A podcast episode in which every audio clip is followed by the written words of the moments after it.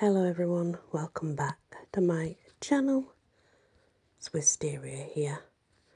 We're going to start off because this will be December. So we're going to start with the night before Christmas. It was the night before Christmas when all through the house not a creature was stirring, not even a mouse. The stockings were hung by the chimney with care, in hopes that St. Nicholas soon would be there. The children were nestled all snug in their beds, while visions of sugar plums danced in their heads, and Mamma in a kerchief, and I in my cap, had just settled our brains for a long winter nap. When out on the lawn there arose such a clatter, I sprang from my bed to see what was the matter.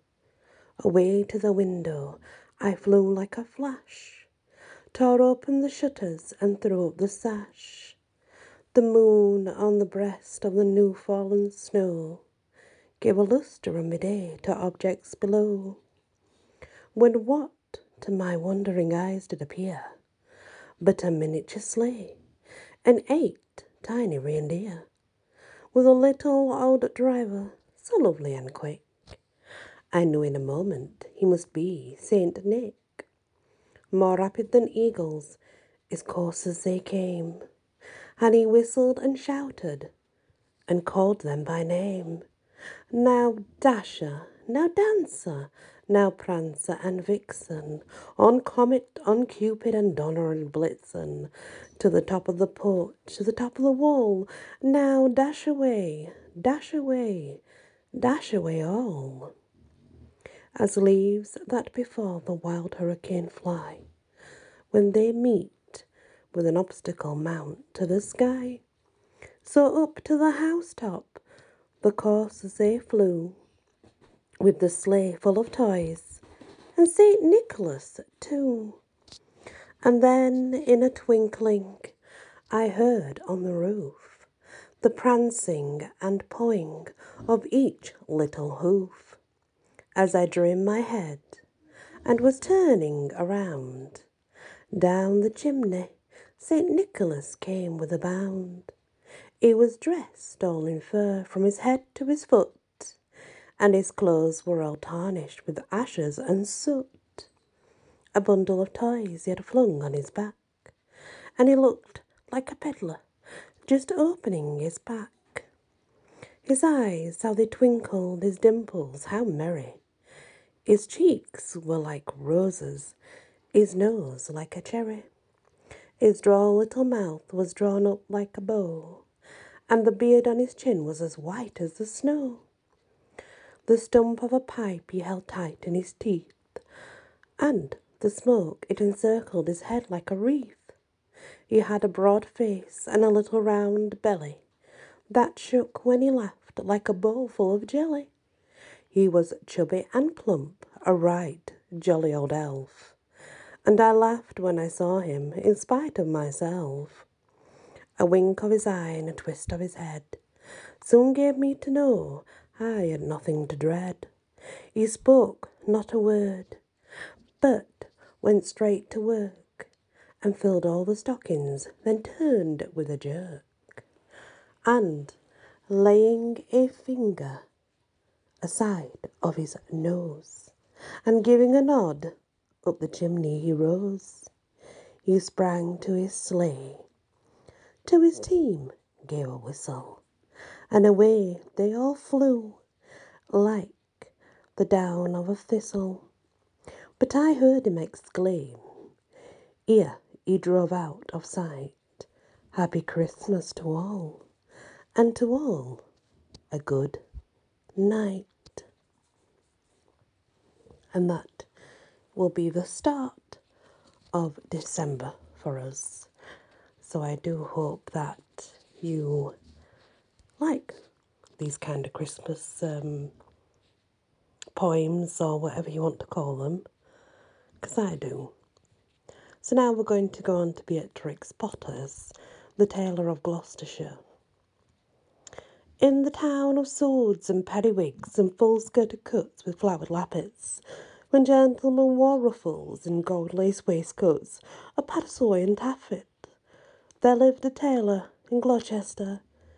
He sat in the window of a little shop in Westgate Street, cross legged on a table from morning till dark. All day long, while the light lasted, he sewed and snippeted piece out his satin and pompadour and lute-string stuffs had strange names and were very expensive in the days of the tailor of Gloucester. But although he sewed from silk for his neighbours, he himself was very, very poor. He cut his coats without waste, according to his embroidered cloth.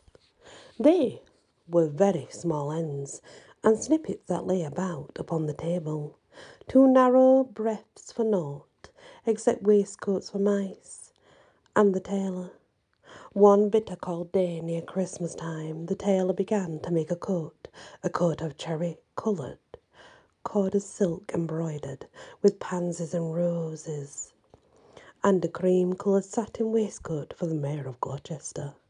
The tailor worked and worked, and he talked to himself, no breadth at all, and cut on the cross. It is no breadth at all. Tippets for mice and ribbons for mobs for mice, said the tailor of Gloucester.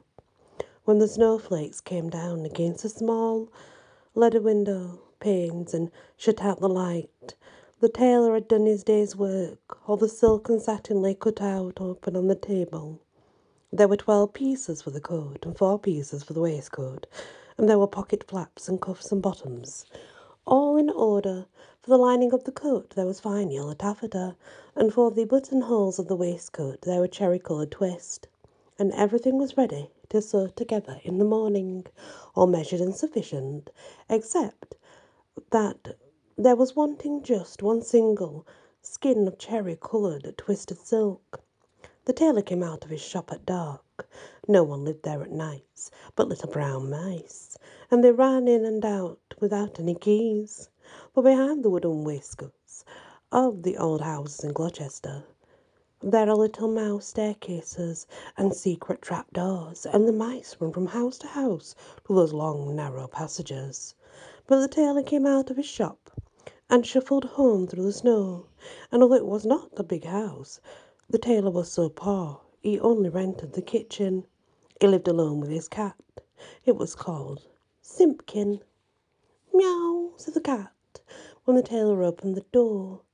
Meow, the tailor replied. Simpkin, we shall make our fortune, but I am worn to ravelling. Take this groat, which is our last fourpence, and Simpkin, take a china pipkin, buy a pen'orth of bread, a pen'orth of milk, and a pen'orth of sausage. And oh, Simpkin, with the last penny of a fourpence, buy me one pen'orth of cherry coloured silk.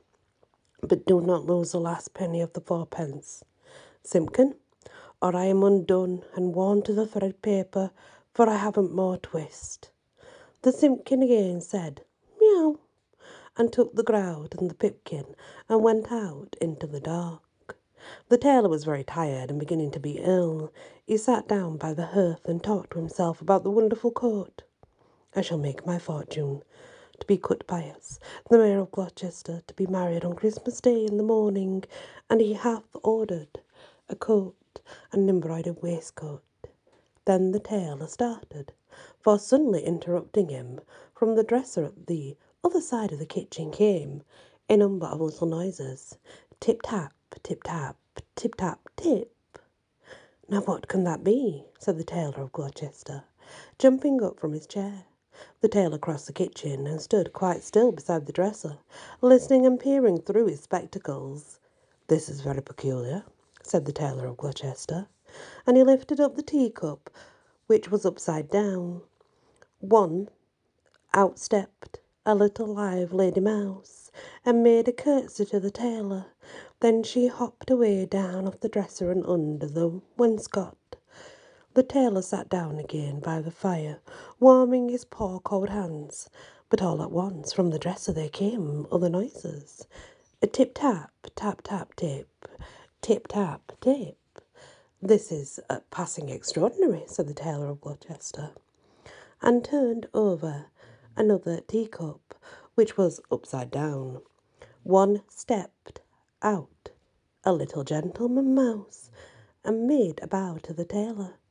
And out from under the teacups and from under bowls and basins stepped other and more little mice, who hopped away down off the dresser and under the wainscot.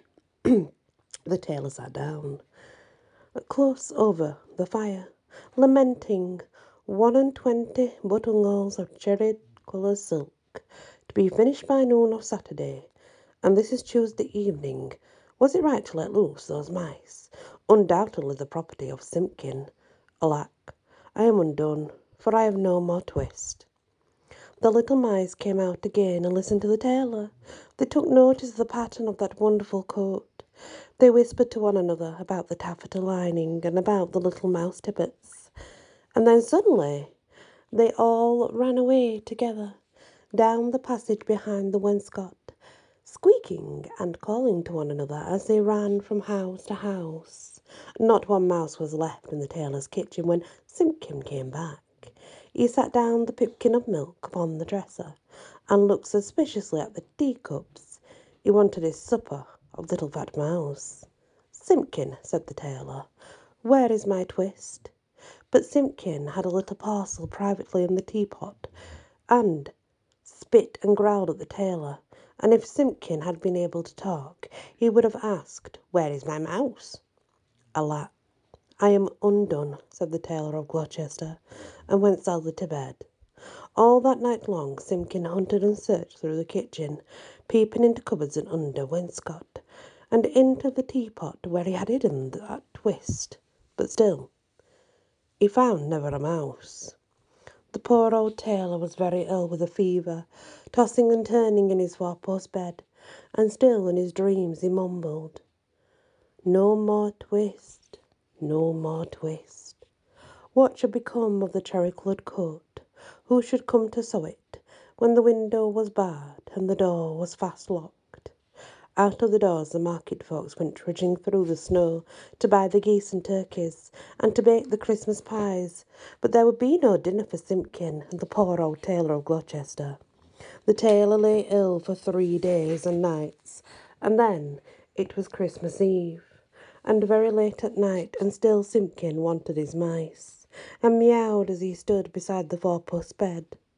But it is in the old story that all the beasts can talk in the night between Christmas Eve and Christmas Day in the morning, though there are very few folk that can hear them or know what they are saying. When the cathedral clock struck twelve, there was an answer, like the echo of the chimes, and Simpkin heard it, and came out of the tailor's door and wandered about in the snow, from all the roofs and gables and old wooden houses in Gloucester came a thousand merry voices singing the old Christmas rhymes, all the old songs that ever I heard of, and some that I don't know, like Whittington's bells. Under the wooden caves, the starlings and sparrows sang of Christmas pies.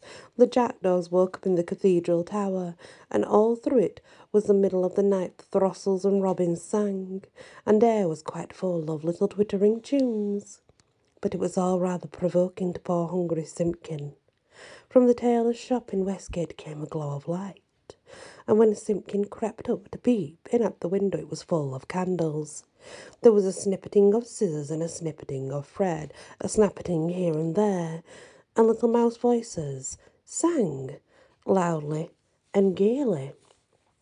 Four and twenty tailors went to catch a snail.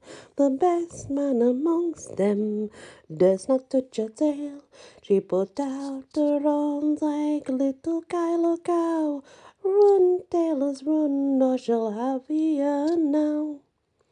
Then, without pause, the little mouse voices went on again. Say, my lady's oatmeal, grind my lady's flour. Put it in a chestnut, let it stand an hour. Mew, mew, interrupted Simpkin, and he scratched at the door. but the key was under the tailor's pillow. He could not get in. The little mice only laughed and tried another tune. Three little mice sat down to spin. Pussy passed by and peeped in.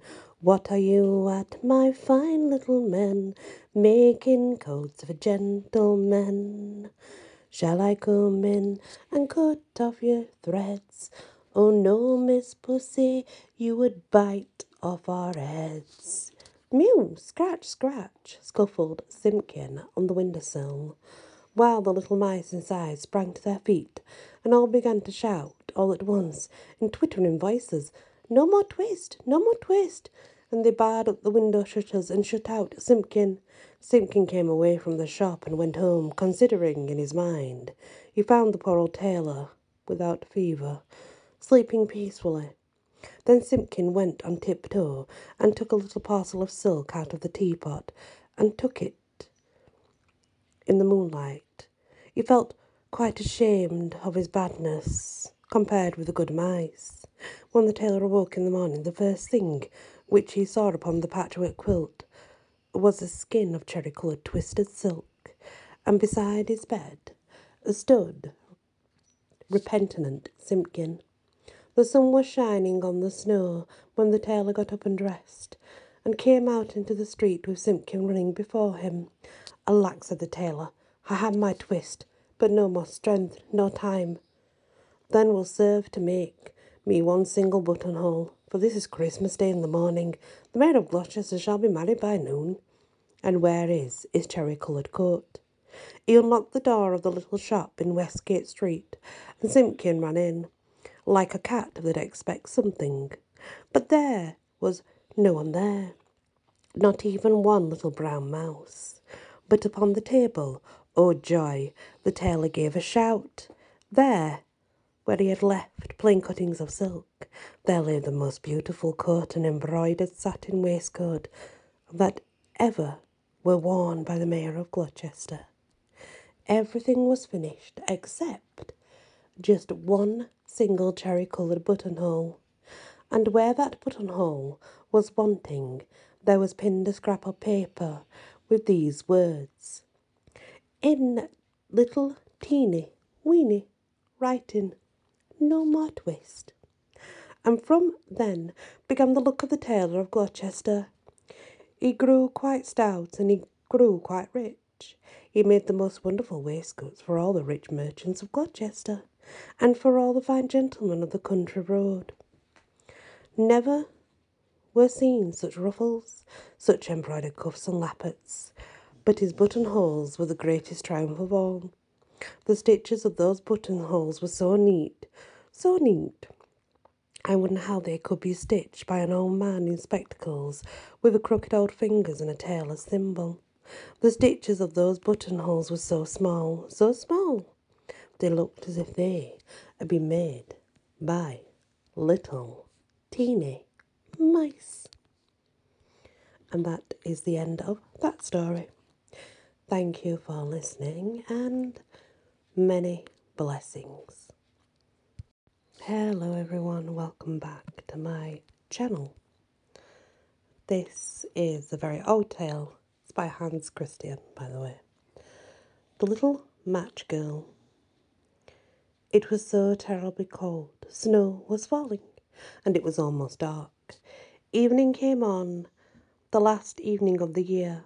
In the cold and gloom, the poor little girl, bareheaded and barefoot, was walking through the streets. Of course, when she had left her house, she'd had slippers on, but what good had they been? They were very big slippers, way too big for her, for they belonged to her mother. The little girl had lost them running across the road, where two carriages had rattled by terribly fast.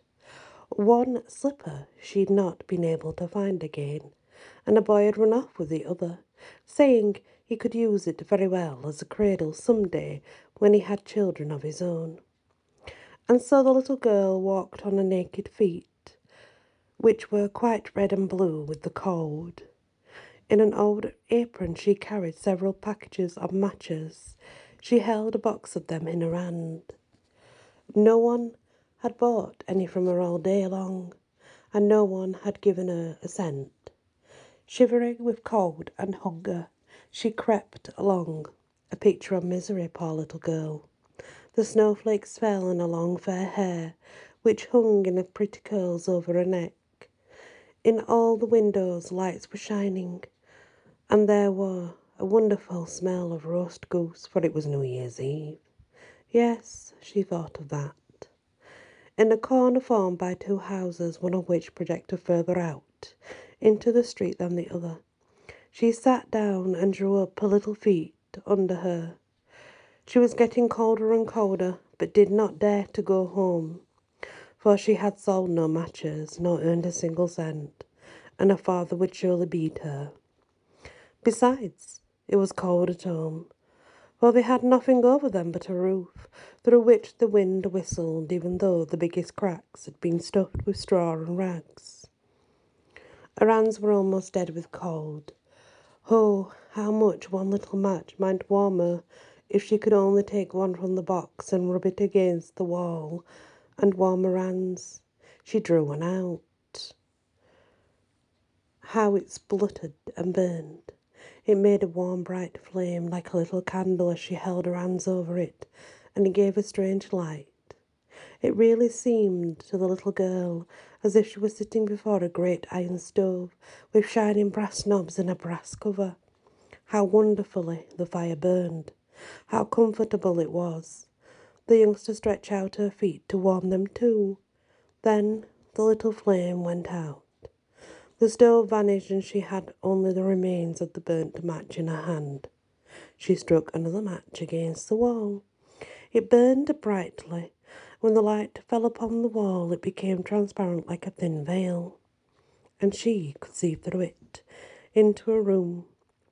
On the table, a snow white cloth was spread. On it stood a shining dinner service. The roast goose steamed gloriously stuffed with apples and prunes. And what was still better, the goose jumped down from the dish and waddled along the floor with a knife and fork in its breast, right over to the little girl. Then the match went out, and she could only see thick, cold wall. She lighted another match. Then she was sitting under the most beautiful Christmas tree. It was much larger and much more beautiful than the one she had seen last Christmas through the glass door at the rich merchant's home. Thousands of candles burned on the green branches, and coloured pictures like those in the print shops looked down at her. The little girl reached both her hands towards them. Then the match went out. But the Christmas lights mounted higher. She saw them now as bright stars in the sky. One of them fell down, forming a long line of fire. Now someone is dying, thought the little girl, for her old grandmother, the only person who had loved her, and who was now dead, had told her that when a star fell down, a soul went up to God. She rubbed the match against the wall. It became bright again and in the glow, the old grandmother stood clear and shining, kind and lovely. Grandmother, cried the child, oh, take me with you. I know you will disappear when the match burned out. You will vanish like the warm stove and the wonderful roast goose and the beautiful big Christmas tree. And she quickly struck the whole bundle of matches, for she wished to keep her grandmother with her and the matches burned with such a glow that it became brighter than daylight. Grandmother had never been so grand and beautiful. She took the little girl in her arms, and both of them flew in brightness and joy above the earth, very, very high. And up there was neither cold, nor did she have hunger, nor fear. They were with God. But in the corner, leaning against the wall, sat the little girl with red cheeks and smiling mouth, frozen to death on the last evening of the old year. The New Year's sun rose upon the little pathetic figure. The child sat there stiff and cold, holding the matches, of which one bundle was almost burned. She wanted to warm herself, the people said. No one imagined what beautiful things she had seen, and how happily she had gone with her old grandmother into the bright new year. The end.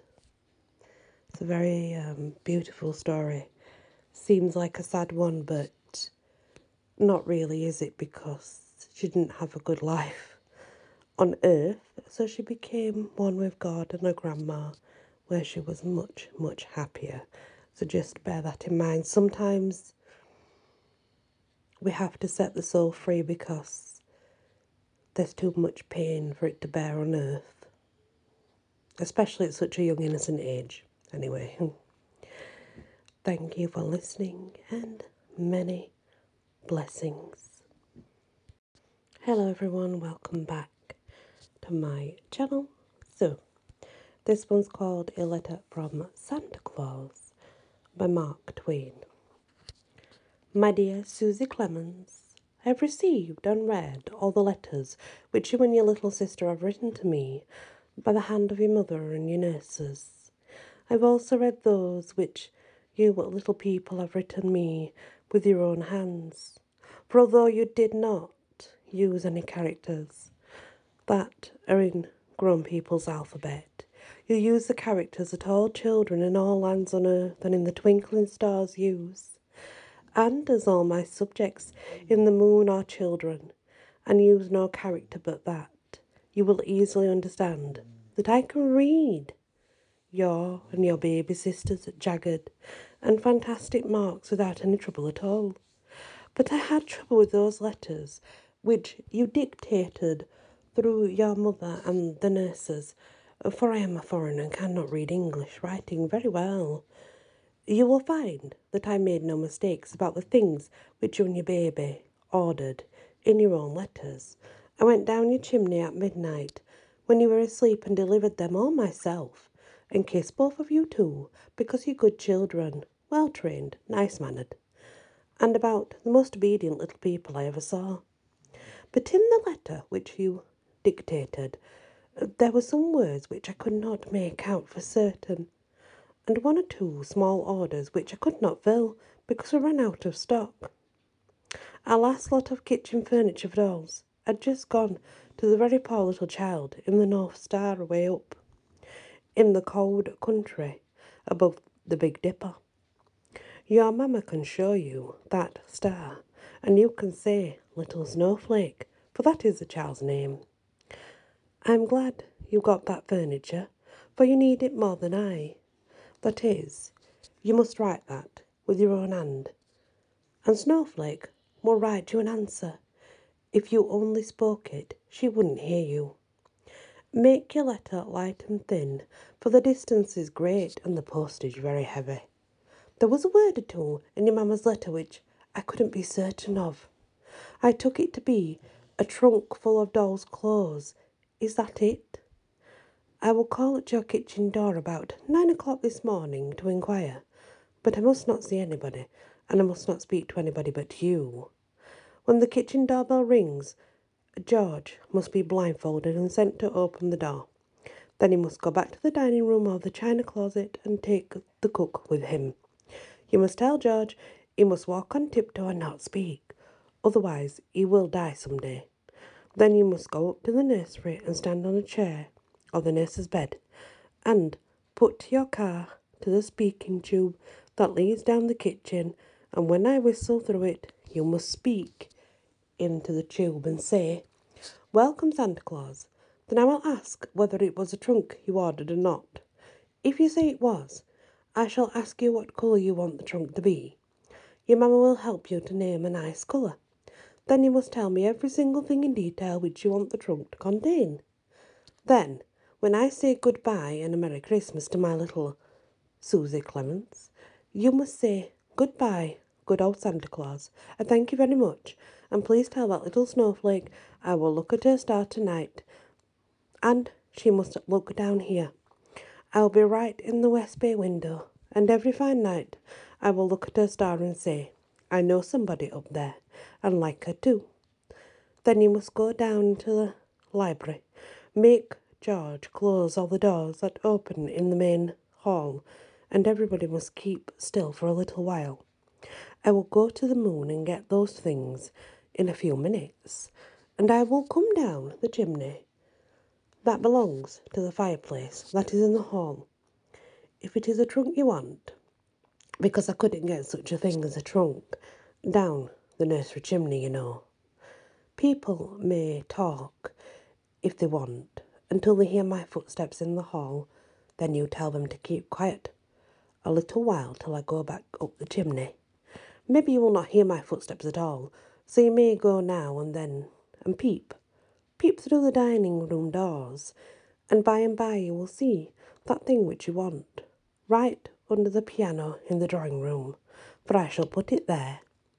If I should leave any snow in the hall, you must tell George to sweep it into the fireplace, for I haven't had time to do such things. George must not use a broom, but a rag. Elsie will die some day. You must watch George and not let him run into danger. If my boot should leave a stain on the marble, George must not wholly stone it away. Leave it there always in memory of my visit. And whenever you look at it or show it to somebody, you must let it remind you to be a good little girl. Whenever you are naughty and somebody points to that mark with your good old Santa Claus's boots made on the marble, what will you say, little sweetheart?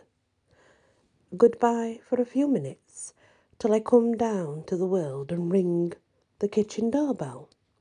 Your loving Santa Claus, whom people sometimes call the man in the moon. And that's the end of that Christmas tale. It's very interesting indeed. Very, very different. it's not one that I've heard anyway. It's the first time that I've heard that. Yeah. Interesting. What did you think of that? Let me know in the comments. I really want to know what you think. Thank you for listening and many blessings.